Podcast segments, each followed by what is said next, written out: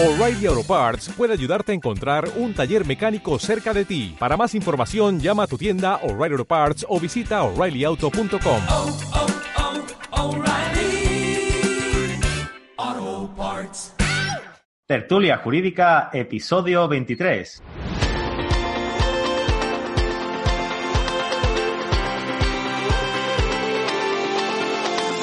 Hola, buenos días y bienvenidos a Tertulia Jurídica, el podcast donde los profesionales del derecho se quitan la toga y comparten su visión sobre temas de actualidad. Hoy tenemos un episodio muy, muy especial, pero antes de entrar al tema del día, quiero eh, daros la bienvenida, quiero daros los buenos días a todos los compañeros presentes, este pedazo de Dream Team que nos hemos montado aquí en Tertulia. Empiezo por mi izquierda, Saida Caratayú, muy buenos días. Muy buenos días a todos. Ernesto, muy buenas, Ernesto Manzano, de Granada. Buenos días. Un placer, como siempre. Así que sí. Eh, Cristina Cubiles, desde Sevilla. Cristina, buenos días. Hola, buenas. Maya Román, desde, desde Madrid. Iba a decir desde Sevilla. Ay, ya me gustaría, pero no, desde Madrid ahora mismo. Muy buenos días y, bueno, muchísimas gracias. Estoy encantada de estar con vosotros y, sobre todo, con la gran compañía que, que tenemos hoy. Esto, nivelazo. Aquí hay, aquí el valor el, el valor se va ya por la D S L. Uf, cuidado, ¿eh? Y Juanmi Podadera, desde Sevilla también. Juanmi, muy buenos días. Muy buenos días, Ángel. Buenos días a todos. Qué bien os veo. Eh, nada, primero deciros que estáis muy guapos, que segundo, deciros que, que, que me habéis presionado para ponerme corbata y aquí me tenéis. Quien me ha presionado sabe quién es. Eh, lo, de, lo, dejo, lo dejo ahí. Y, ah, bueno, vale, que tú nos estás escuchando por las ondas de, del podcast, así que, bueno, pues tendrás que meterte en YouTube, en... Me sigues en, en Ángel Seisdedos, eh, lo buscas en, en el buscador de YouTube y podrás vernos aquí la, la, los caretos de todos nosotros y escucharlo también y vernos cómo, cómo vamos comunicándonos. Bueno, hoy tenemos un episodio muy, muy, divers, muy divertido, muy, muy especial. Vamos a hablar sobre eh, el primer juicio, los consejos para, para, para afrontar ese primer juicio. Y, bueno, en principio mmm, quiero que alguno de ustedes pues me dé un primer consejo a mí. Dentro de poco tiempo me, me colegiaré seguramente y, y me tiraré a la calle a llamar puertas a ver si me sale algún cliente, me apuntaré a algún club de networking y que me deje algún consejito. El primero que me podáis dar. A ver, venga. Saida, ¿tú qué tienes ganas de hablar? Bueno, yo creo que el primer juicio todo el mundo se pone nervioso. Es más, yo creo que cualquier abogado a día de hoy se pondría nervioso en, en cualquier juicio que a lo mejor tuviera una dificultad un poco más grande de lo normal. Pero yo creo que lo más importante de todo es que haya una buena preparación previa. La, la preparación lo que te va a quitar es la incertidumbre y el miedo, los nervios que puedes llevar porque sabes que tienes el control del asunto. Entre comillas, el control, ¿no? Hombre, siempre puede... Yo siempre digo que cuando entras a sala... puede pasar de todo. Y por sí, eso yo si siempre entran, suelo ¿no? prepararme. Sí, sí, no, por supuesto. A ver, si llegas a un acuerdo fuera y es beneficioso para tu cliente, pues mejor que mejor. Pero si tienes que entrar a sala, yo siempre suelo prepararme los asuntos de todas las formas posibles. Yo preveo si viene un testigo, si vienen dos, si no viene ninguno, si soy la parte contraria, lo que haría. Vamos, yo me hago siete u ocho esquemas y así intento que no me pillen por sorpresa. O sea, es, si me pasa esto, hago esto. Si me pasa esto, hago lo otro, ¿no? Sí, sí. Básicamente. Si me recurren los... esto, contesto esto. Y los demás si lo hacéis así, prueba, pero ¿eso, eso no, te, no te encorseta demasiado, digamos, a la hora de improvisar? Dejando, a ver, com, comprendiendo que la... la improvisación, pero como no lleves preparado eh, varias posibilidades, muchas veces los nervios te pueden traicionar y mm. la improvisación puede jugarte una mala pasada. Vale. Es que depende, en civil... verbal o es un ordinario, pues puedes prever diferentes, eh, claro. diferentes escenarios, igual que en penal si pruebas preconstituidas o no las hay. Entonces, sí es cierto lo que dice Saida, pero yo, por ejemplo, en un ordinario sí preveo, pues si me van a impugnar una prueba, si no, pero en un verbal sí es un poquito más, se da la improvisación. Mm. Igual que un juicio de falta, se da, bueno, un delito leve, se da la improvisación. Un proa se da un poquito menos, porque ya tenemos tasadas un poquito en las pruebas que se van a practicar en el acto del juicio. ¿Y los demás pero lo compartís yo, eso? A mí hay algo que me parece importantísimo, aparte de la preparación, que eso por supuesto se da por hecho, la preparación y la formación en este asunto es, es primordial, pero hay algo que es muy importante y yo creo que no nos enseñan en ningún sitio, y es sobre todo en esos primeros que podemos ir más nerviosos y que no sabemos casi ni dónde sentarnos o, o cómo puede actuar ese juez. yo creo que una de las cosas más importantes es ir unos días antes a ver juicios en ese mismo juzgado, para ver cómo actúa ese juez, Exacto. fiscal, si hay y demás. Esto yo creo que no se enseña en ningún sitio y es eh, la formación se da por hecho, no vas a ir a un juicio sin prepararlo. Pero este detalle yo creo que es importante. Yo en mi primer, primer juicio, uh-huh. Yo en mi primer juicio fui, fui a conocer a la juez, a decirle que era mi primer juicio. Yo mi primer juicio lo celebré en Coria del Río, espero que no me esté escuchando el cliente porque él no sabía que era mi primer juicio, pero fui a Coria del Río, al juzgado mixto número tres, conocí a la juez, eh, me senté en su despacho, le pedí hablar con ella y le dije, tengo un juicio aquí la semana que viene y es mi primer juicio, no me lo tenga usted en cuenta si tengo algún error. Y la verdad que me sentí mucho más tranquilo porque era una cara conocida cuando llegué a la sala, la vi a ella ya en, otra, en otros juicios anteriores, entonces pues yo estuve diciendo que era mi primer juicio por lo menos siete u ocho. Cuando llegué claro. a la sala, sí, sí. Estaba... Ese es otro buen truco. A ver, ¿siete, ocho juicios o siete, ocho meses? Las siete, ocho veces primeras que te sientan, ¿no? Te lo digo porque tuvimos en el episodio que, que grabamos hace unas semanas de, de anécdotas jurídicas, hablábamos de que una Bárbara, compañera, Bárbara, Bárbara, Bárbara. Eh, comentaba que se apuntaba en un Excel al juez o a la jueza que le había dicho que era su primer juicio y estuvo así un montón de tiempo. Para no repetir. Y yo creo que el, el, la recomendación de conocer el, el juez, el estilo, la agresividad o la pasividad del, del juez con el que te estrenas, yo creo que eso es básico. Haber escuchado su voz, el haberte sentado en sala, el ver la disposición de la sala, el ver, eh, porque hay algún juez que tiene alguna particularidad a la hora de decidir si demandante o demandado se, se sientan a izquierda o derecha. Esas dudas de entro en sala y qué hago, ver cómo resuelven otros compañeros las situaciones. El acudir a sala, sobre todo en la misma en la que tú vas a celebrar, es eh, yo creo que es uno de los mejores consejos que podemos dar. Y luego, como bien hizo Juanmi, yo creo que hicimos todos, presentarnos educadamente al juez o días antes, como hizo él, pero yo lo hice también, pero en, o sea, cinco minutos entré a sala, los clientes estaban fuera, cerré mi puertecita, señoría, esto, esto va a ser, esto que va a presenciar usted es mi primer juicio. Y, y suelen ser, y vamos, suelen ser un poquito comprensivo, menos, ¿no? menos, sí, menos hiriente. Claro, me entiendo, entiendo que, es, que debe de ser así porque, bueno, es... Cada día, bueno, cada mes se, se colegiarán nuevos nuevos abogados y, y, y, y, o, y tendrán su primer juicio. Entonces, claro.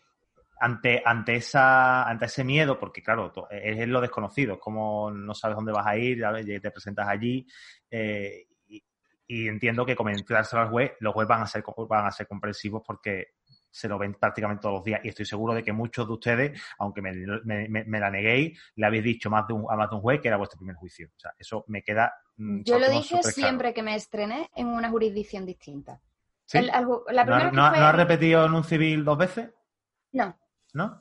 ¿Seguro? No, pero cuando fui... Seguro, segurísimo. Vale, vale, me pregunto, pregunto. Pero que cuando fui al penal, volví a decirlo. Cuando fui a instrucción, lo dije. Cuando fui contencioso por primera vez, también lo dije. O sea, siempre que he ido una primera, la primera vez a una jurisdicción, siempre lo he dicho. Es decir, que lo he dicho unas poquitas de veces. Puede rozar las veces que lo dijo Juanmi. Pero...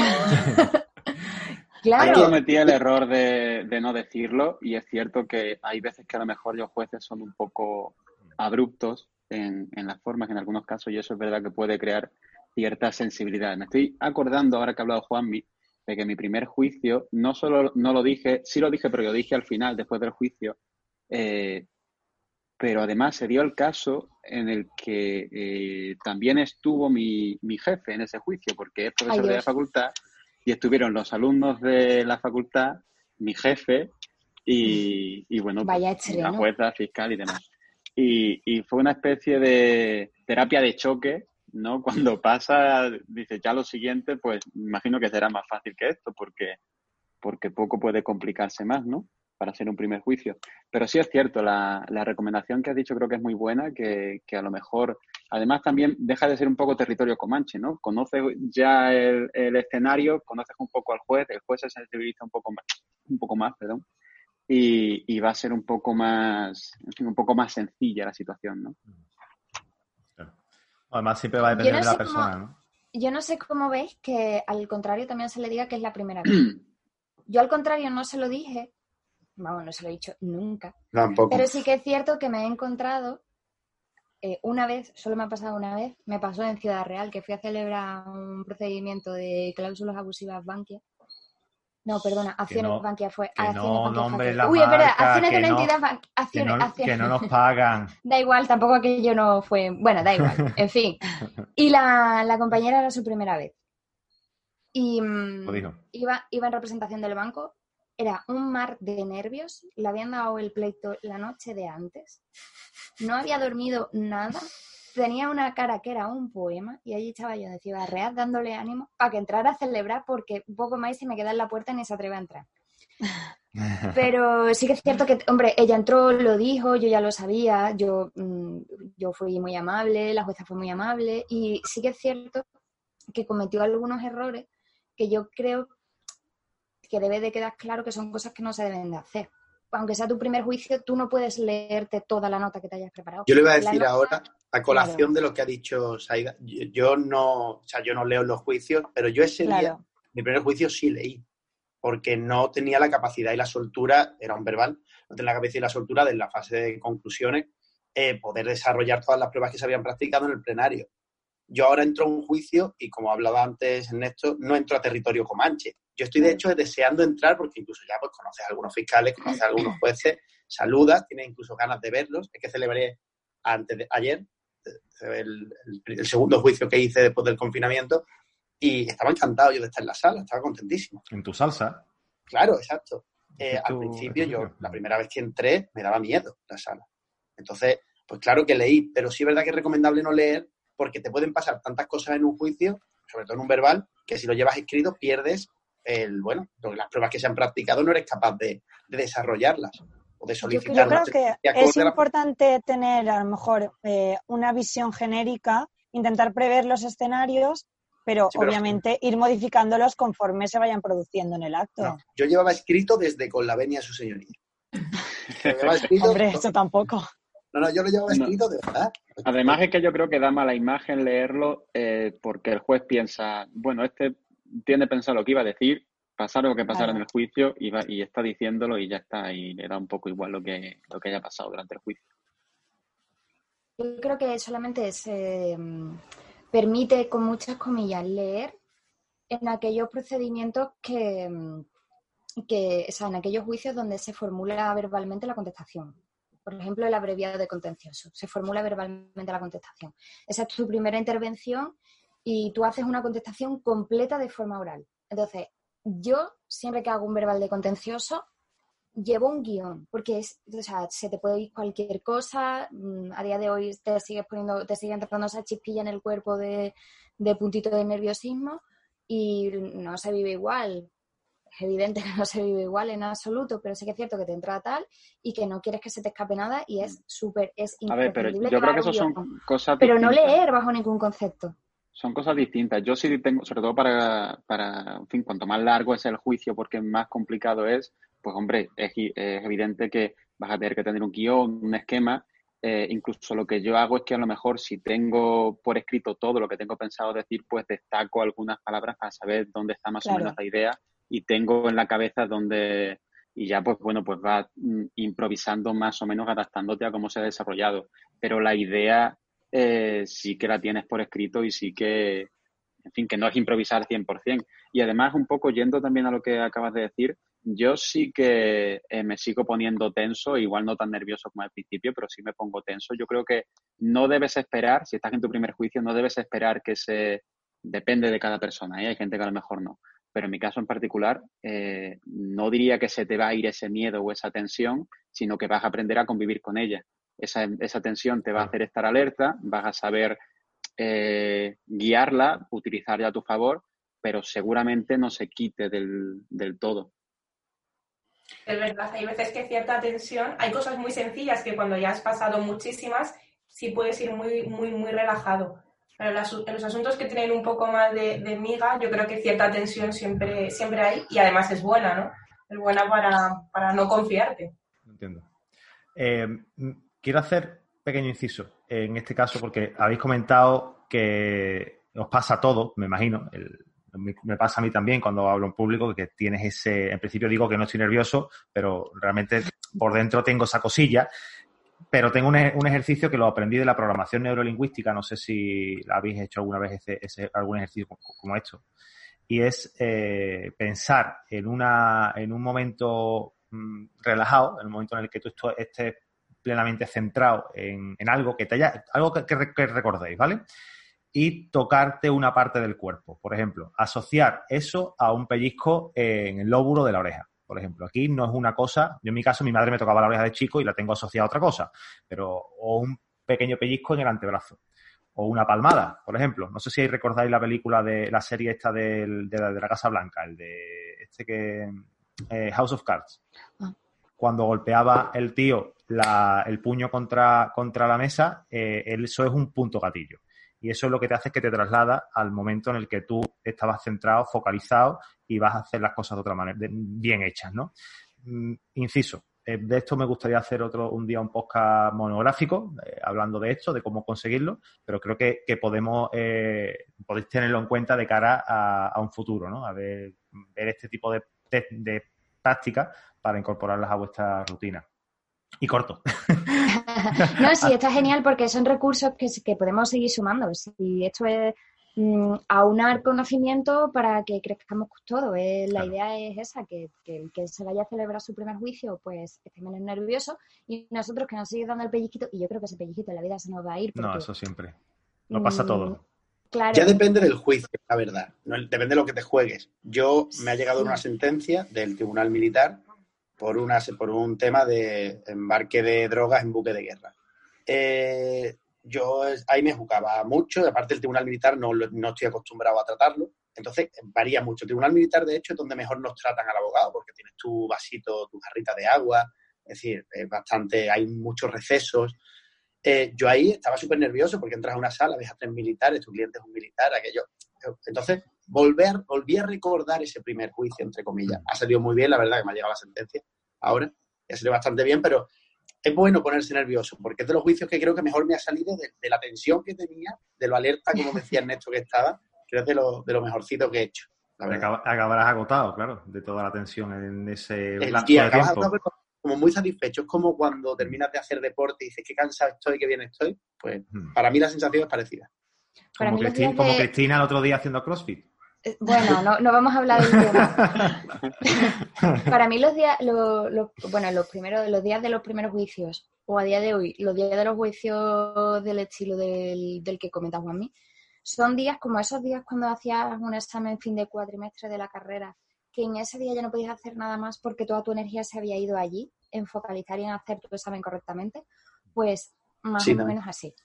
O sea, a mí me se, pasa te va, también... se te va un poquito la mitad de, o sea, la mitad de tu vida se queda ahí condensada en ese momento del juicio. Y que, y que no te acuerdas de nada la, la, el momento previo.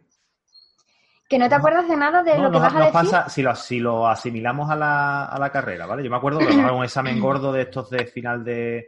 de curso, ya que, te, que no, era, no había más opciones, o era lo, lo suspendías o lo aprobabas, fin, no había, no había repálidas ni nada de eso, en mi, en mi caso, ¿no?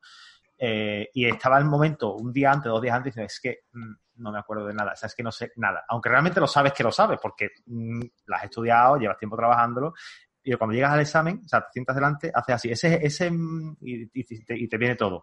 ¿Eso no os ha pasado? ¿No os pasa cuando tenéis un juicio y lo estoy preparando una cosa gorda?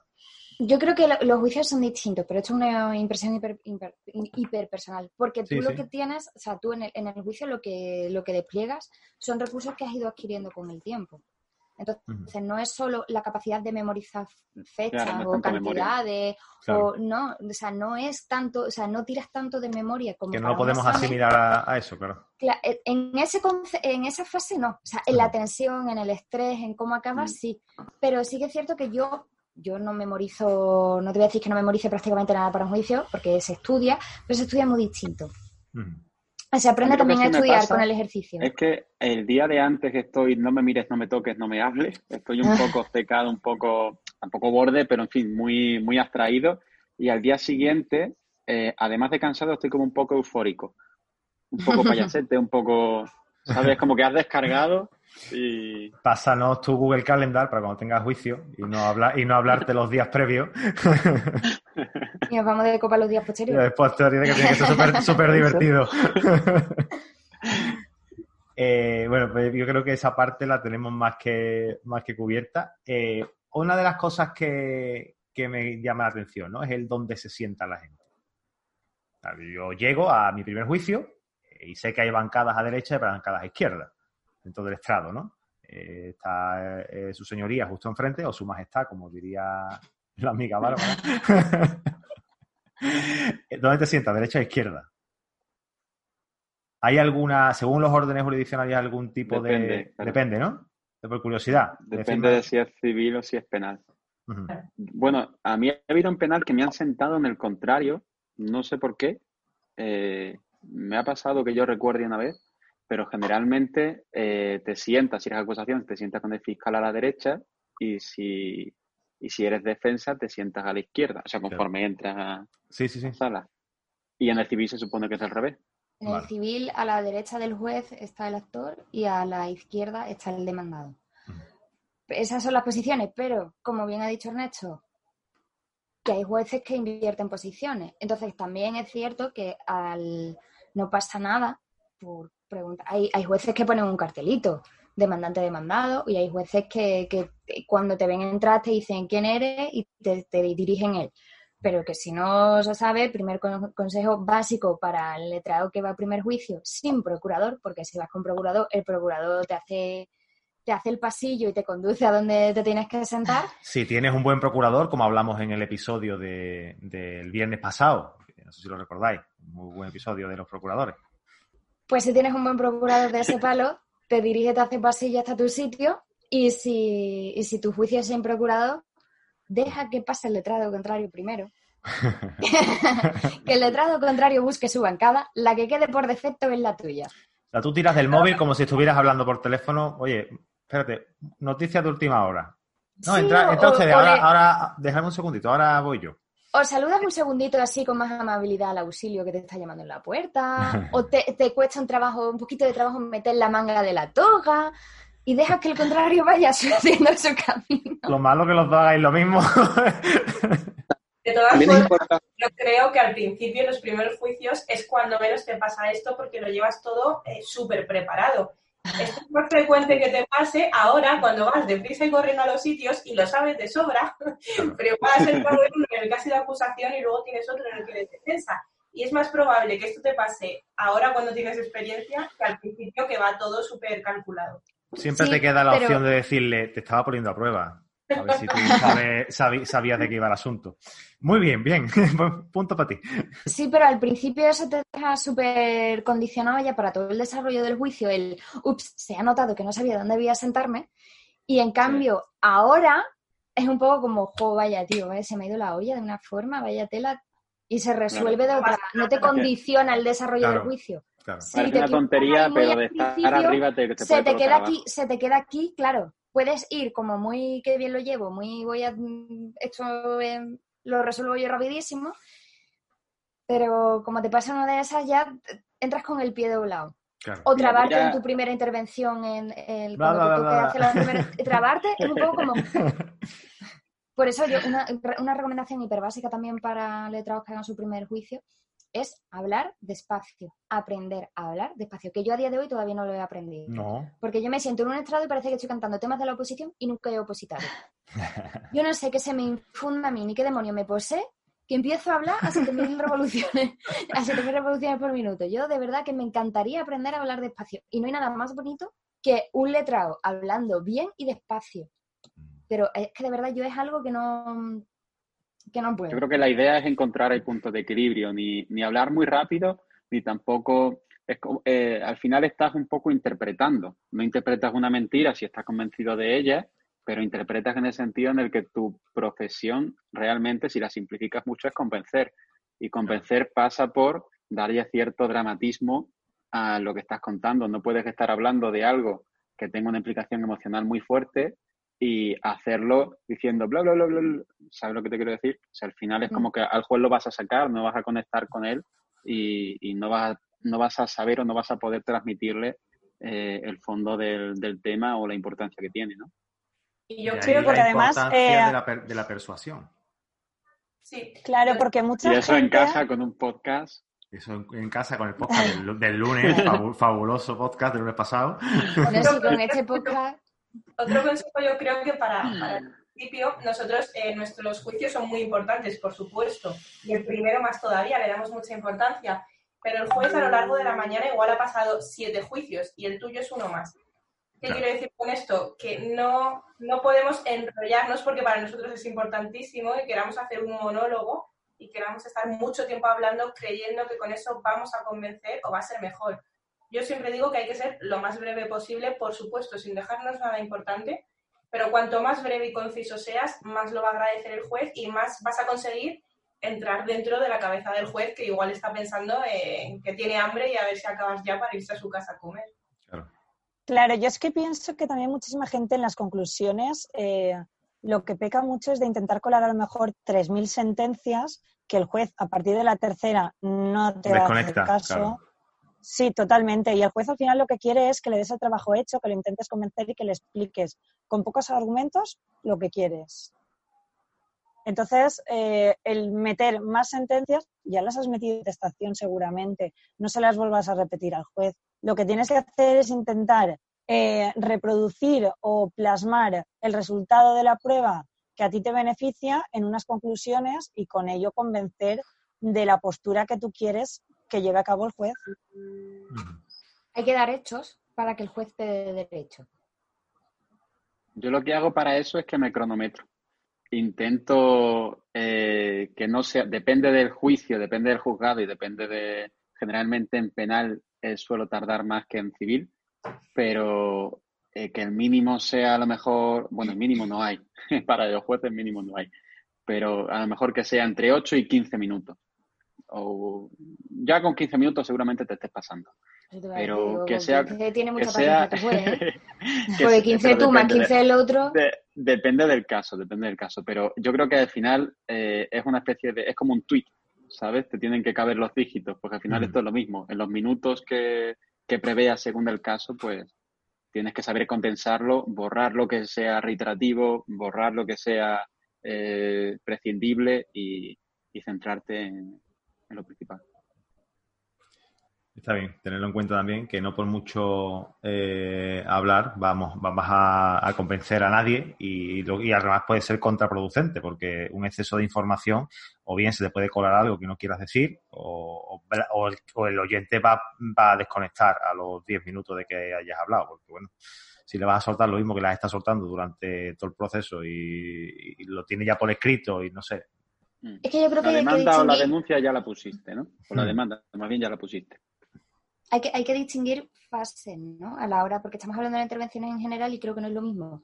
La fase en la que tú haces contestación, que ahí el juez creo que puede ser más permisivo, sin que te enrolles, pero sí que puede ser más permisivo en el tiempo que te conceda de turno de palabra, uh-huh. porque es tu contestación, es tu momento de desarrollarte, el actor ya tuvo la oportunidad de hacerlo por escrito, que en conclusiones. En conclusiones no repitas lo que ya está ni, claro, eso, ni a eso, escrito, a eso me ni, refería. Ni lo que está en tu, en tu alegación, en tu primer turno de palabra. No, no repitas, concluye. O sea, la fase de conclusión, pues concluye.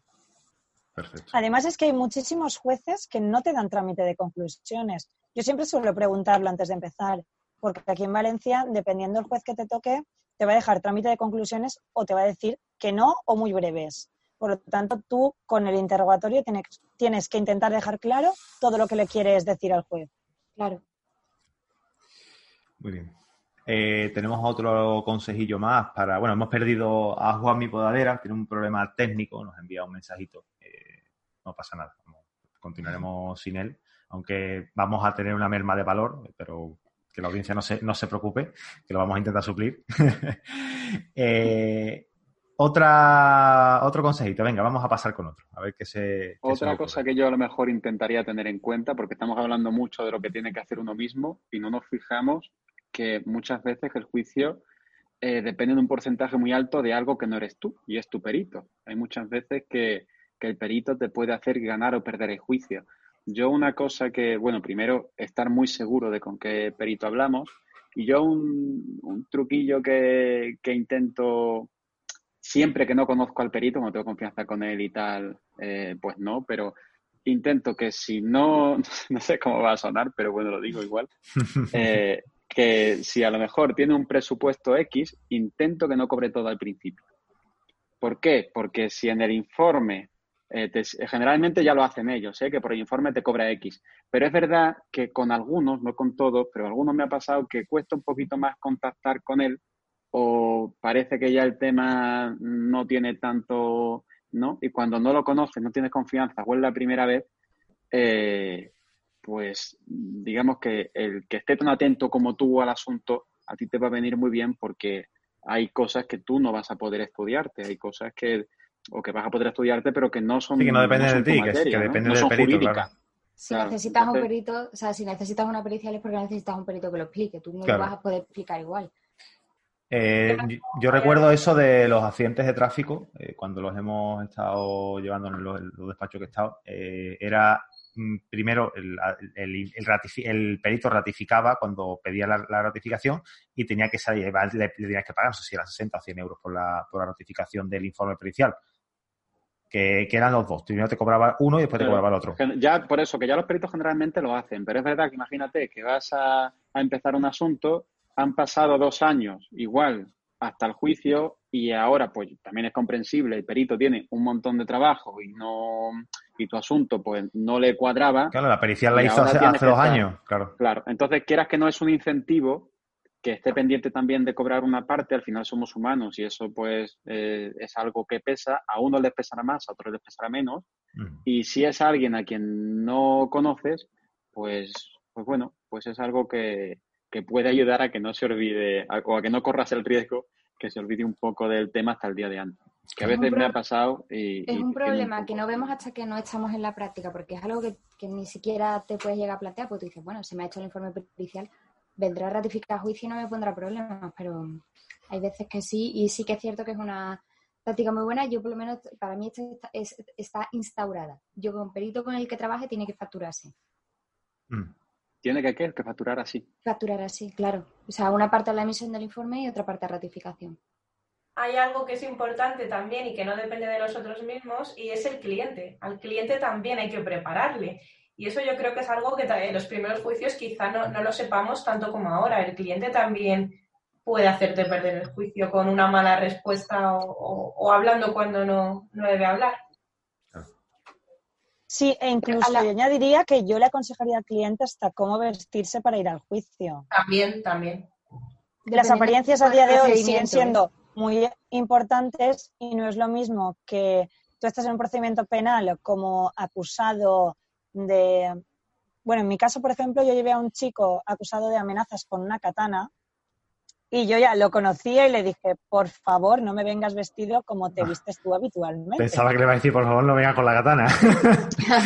No, hombre, no. Pero también me pasó en, en civil una demanda de pensión de alimentos y la mujer vino como si se fuera de boda con todas las joyas que tenía en casa. Y yo le dije, mmm, chica, vuélvete y si me puedes venir con una camiseta con un agujerito, pues mejor que mejor. A mí o sea, me creo que es algo compañero... muy importante.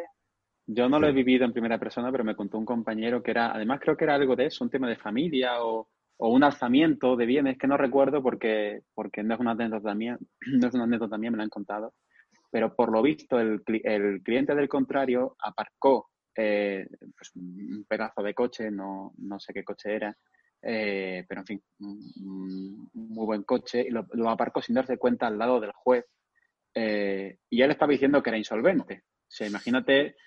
La, la, eh, lo que se encontraron después, ¿no? El dinero que se encontraron. Y el, y el juez, cuando este eh, hombre estaba diciendo que, bueno, que era insolvente y que no podía, pues eh, le pidió que entregara el reloj, el reloj que llevaba, que se lo entregara, y que entregara también las llaves del coche que lo había aparcado al lado, su, al, eh, al lado del suyo en el, en el parque de la puerta. O sea que muchas veces la no preparación del cliente le lleva a que, a que, bueno, que no tenga a lo mejor muchas luces. Igual el problema también es de fondo, ¿no? Lo que estaba que estabas intentando dar gato por liebre. Pero es cierto que eh, cuando se trata de, de apariencia, que si es, digamos que si hay legitimidad en tratar de, de, de que no se te juzgue por eso, pues que tapes eh, un tatuaje o que eh, no sé, o que no vayas con zapatillas y bermudas, porque puede entenderse como una falta de respeto, al final no se te debe juzgar por eso, eh, al cliente tienes que hacer comprender que ni es más ni es menos por eso, pero sí es verdad que, bueno, que al final hay una utilidad detrás y que, y que bueno, pues si él, él, él que decida si premia o no esa utilidad, pero que sea consciente de ella. Yo creo que también al cliente hay que prepararlo en algo más, porque no está de más sino que lo que habéis dicho, sino que yo además añadir, añadiría que hay que hacer, o sea, hay que explicarle qué es lo que va a vivir, en el sentido de, mira, vas a llegar y va a haber un estrado, las mesas van a estar posicionadas en forma de U, el, el señor que tienes enfrente es el juez. A, cada, a un lado estaré yo y al otro lado estará el letrado contrario. Tú te sentarás en tal sitio. Hay un micrófono. Tienes que llevar tu D N I. El D N I tiene que estar en vigor. Explicarle que, que el acto se graba. Que no vale decir, oye, que lo que se diga allí no es que se quede allí y todo el mundo lo olvide. No, es que te van a estar grabando. Hablarle de usted, recordarle al cliente, por si se lo fuese, si se lo olvidara, que tiene que hablar de usted y que no es buena señal que esté masticando chicle en su momento en el que esté haciendo su exposición. Hay cosas que a nosotros nos parece de perogrullo, pero yo creo claro. que recordárselo al cliente, por si sufre un momentito de enajenación, recordárselo el día de antes, creo que no está de más, porque alguna situación graciosa sí que se puede vivir si el cliente a la hora de poner habla de tutea al juez, no habla o se con mete seriedad. La mano, se mete la mano en el bolsillo y se echa para atrás, la típica. Claro, tiene determinado gesto, exacto. Sí. Y eso lo, hacéis, eso, estaba... eso lo hacéis, eso eh, lo hacéis, ustedes le enseñáis una foto de, del estrado, porque yo creo que estaría bien que, para hacerlo. Yo le hago un croquis. Siempre. Sí, un esquema en un folio, yo también. Un croquis, un croquis. O hacerle una foto para que, pa, para que él vea y se, y se sitúe en el sitio, porque lo mismo le está haciendo el dibujo y él realmente o ella no lo, no lo ve. Pues si enseñáis una foto, mira, esa, aquí va el juez, aquí voy a estar yo, o aquí va a estar el, el contrario, y aquí está el micro y vas a estar tú. Sí, bueno, yo también les recuerdo siempre que... que... yo también les digo siempre que si no entienden una pregunta, que no la contesten, que por favor les digan que se la reformulen. Porque sí que es verdad que muchas veces... Eh, los compañeros, bueno, nosotros también lo habremos hecho alguna vez, porque yo lo he hecho. Si cuela la pregunta, pues mejor que mejor.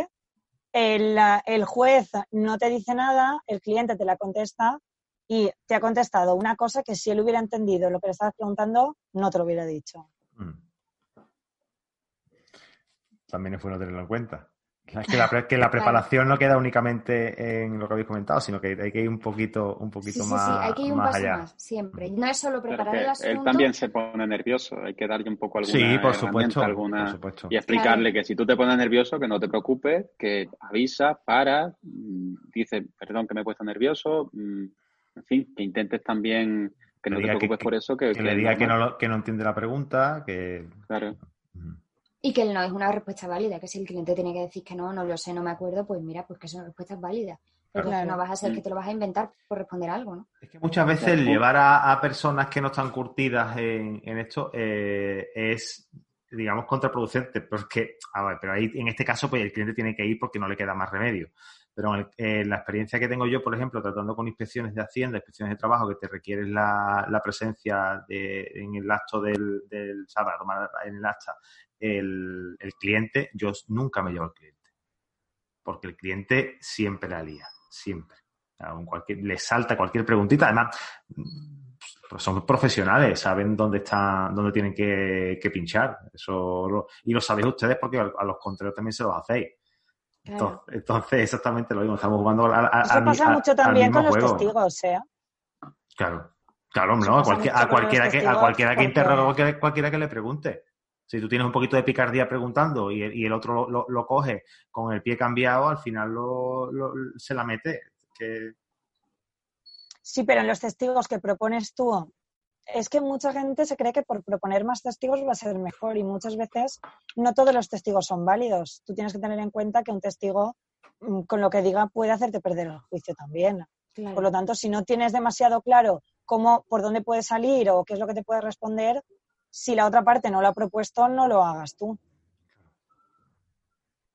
Yo un consejo que doy también a los eh, a, al cliente cuando va a, a declarar es Eh, que primero diga, porque además si no tiende a ponerse nervioso porque el juez le interrumpe y demás, yo siempre ya digo, me lo enseñó mi maestro, y es que eh, primero di sí o no, y luego desarrollas, no del revés. Que a veces que te preguntan algo y empiezas a contar, empiezas a tal, el juez se pone nervioso, te interrumpe, te hace que te pongas nervioso tú. Tú respondes la pregunta, que se vea que no das rodeos, dale al, al juez o al interlocutor, a la persona que te esté preguntando, eh, lo que te está pidiendo, ese sí o ese no, o lo que sea, y, y luego ya desarrollas. Porque eso, si no, también les ayuda un poco a ponerse nerviosos, a que el juez se enfade y ellos se ponen más nerviosos. En fin, que, que es algo que les suelo aconsejar, ¿no? Entonces, como consejo, eh, preparar a todos, tanto a los clientes como a los testigos y, y a cualquier persona que vayamos a aportar. Al... Y explicarle el entorno, o sea, preparar... Claro, en el lo que se van a encontrar. El entorno, claro. Hacerlo de la foto, me, me pica la curiosidad. Vamos, yo hago unos croquis maravillosos, ¿eh? Sí, no, no, no, te lo, no, te, no te lo niego, no te lo niego, señorita. Pero que te ahorrarías el tiempo de, de dibujo. Que tarda, claro. Es que haces así, haces una fotito y, claro, y ya la tienes allí en el despacho. Mira, oye, esto es esto, esto y esto. Y más o menos todos son similares. El, no, hay, no, no, no cambia mucho. Bueno, tampoco es que haya sabido mucho, pero... Las salas, dicen, ¿no? Que son las salas, tam- sí. Sí. sí, sí, sí, son muy parecidas. Y bueno, ¿alguna cosita más o cortamos? Porque yo sé que aquí hay chicha, ¿eh? No yo sé si hay que... tanta chicha como para hacer dos episodios, pero... Yo creo que para primer juicio, que es un poco prepararte el tema, como la postura que tienes que defender y hacer el ejercicio de, de, de prepararte la postura contraria, porque considero que es la única forma de vértelas venir. A lo que tú vas a decir y las consecuencias de las preguntas que tú vas a hacer, tienes que tener la previsión de si tú, tú, si tú defendieras la parte contraria, ya tienes algo por delante, ¿no? ¿Qué es lo que te van a decir? Ese ejercicio me parece básico, porque si no, no ves, no eres consciente de los agujeros que puede tener tu argumentación o la prueba que estás practicando. Uh-huh. Ser consciente de que para quitar la hostilidad del entorno tienes que ir al entorno, tienes que ver juicios. La mejor forma de ver juicios es ver el juicio del juez con el que vas a celebrar. Porque son, tendrá difer- manía, son, son diferentes a los que... Tendrá. Hay jueces que cuando se celebra la audiencia previa no te dicen, porque la audiencia, la audiencia previa es una, una consecución de fases que, que están perfectamente delimitadas en la ley de enjuiciamiento civil. Entonces, hay veces que el juez la sigue perfectísimamente y te va diciendo concretamente como el título de lo que se va a desarrollar. Y hay veces en las que no, que vas a, va y no te va diciendo y no te puedes, y no te puedes perder. Entonces, uh-huh, tienes que saber le, el estilo que tiene el juez con el que vas a celebrar. Cuando ya estás curtido, pues no es tan importante porque ya te sabes mejor el procedimiento, desarrollas herramientas y discursos mejores y es más sencillo saber re- resolver determinadas situaciones. Pero la primera vez, ese entorno hostil lo tienes que resolver tú mismo sabiendo, eh, yendo a ver juicios. Prepararte tu postura a la contraria, ir a ver juicio y para mí, básico, intentar hablar despacio, aunque yo todavía no lo he conseguido, pero intentar hablar despacio porque es la única forma de no atropellarte, de no se, te trabas menos, claro, y desarrollas mejor la idea, tienes más tiempo para pensar. Vamos y voy a dar unos consejos que me ha dado eh, eh, Saida, que son un decálogo, lo voy a dar, ah, lo voy a leer, ¿vale, Saida? Con tu, con tu permiso. Vale. Bueno, y con esto podemos dar por zanjado eh, este episodio. Eh, ha sido muy bueno. Voy a, yo he aprendido bastante, eh, la audiencia seguramente también. Eh, y os voy a dar un decálogo que me ha pasado Saida y, eh, y esos son los consejos que, que alguien en su momento, su maestro, su maestra le, le dio y ella pues lo tiene grabado a fuego, ¿no? Y es, número uno, prepárate bien el asunto. Número dos, familiarízate con el entorno. Tercero, cuidado. No te sientes donde no te toca. Cuarto, ten la documentación ordenada y con copia para todas las partes. Quinta, no te quieras terminar enseguida tus argumentos, actúa con calma y si hablas rápido, no se te entiende. Ten una batería de preguntas preparada y un borrador. Ay, perdón. Y un borrador, no te... Perdón. Ten una batería de preguntas preparada y un borrador de tus conclusiones finales, pero no la leas. Volvemos a recalcar lo que hemos comentado antes. La octava, piensa qué harías si fueras la parte contraria y prevé sus argumentos para atacarlo. Novena, actúa siempre con respeto a todos los asistentes. Y diez, no tengas miedo, puedes con todo. Eh, muchísimas gracias, equipo, por, por este ratito. Eh, chicos, os dejo unos segunditos para que os para que os dirijáis a la audiencia y os diga dónde os podéis encontrar. Empezamos por Saida. Bueno, me podéis encontrar en todas las redes sociales, LinkedIn, Instagram, Facebook y en mi perfil de Tertulia Jurídica. Muy bien. Eh, Ernesto. Eh, bueno, pues a mí igual me podéis encontrar en mis redes sociales eh, y también en mi perfil de, de Tertulia Jurídica, que ahí hay un poco más de, de información sobre mí.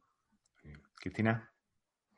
En el perfil de Tertulia Jurídica, en mis redes sociales profesionales por mi nombre y apellido. Esto lo vamos a omitir porque como ya vais todo en el perfil, vamos a decirlo antes. Eh, claro. Maya, ¿a ti?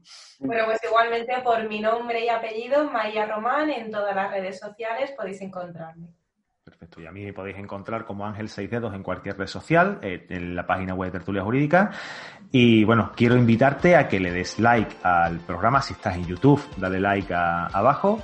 Eh, si estás escuchando en iTunes, por favor, eh, puedes dejarnos una reseña, nos ayudas mucho a darle difusión al programa. Y si te ha gustado este programa, este formato, pásaselo a tu amigo, a tu primo, a tu vecino, a tu cuñado, a quien quieras, pero pásaselo a alguien, ¿vale? Así que nada, familia, pasad muy buena semana. Chaito. Un abrazo. Chao.